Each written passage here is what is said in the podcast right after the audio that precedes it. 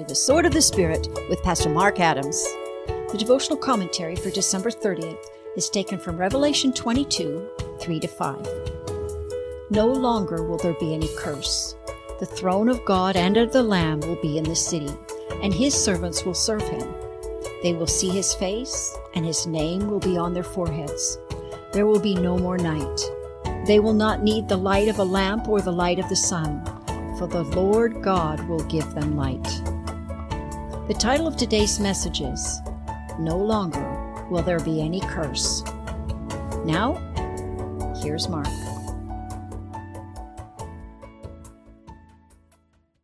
I remember the time we were doing an outreach on the busy strip outside our church location. I ended up in a saloon down the street and was invited to sit with a group of people who were there to drink and hear a local country band. One of the gals, Sandra, told me that she believed in God, that her teenage son didn't because his auntie had died at such a young age. She told me that when someone had gone to the auntie's deathbed to talk to her about God, she cursed God and the one who had come to talk to her. This led us into a conversation about the problem of sin, which has brought sickness, death, and all manner of horrid suffering. Sandra agreed that the world was a messed up place.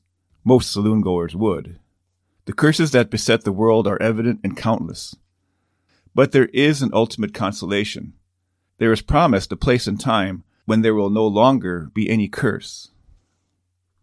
As John describes our heavenly destiny and eternal life with God, part of the specialness of that description is the fact that in the city of God, where we will see the face of God, experience His glory, and serve Him forever, never again will we experience the effect of any curse, for no longer will there be any curse.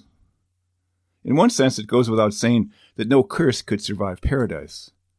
But in another sense, for us earth dwellers, who have lived in a sin cursed world all our lives, it bears repeating again and again that we are going to live in a place where no longer, never, ever again will there be any curse or effects thereof.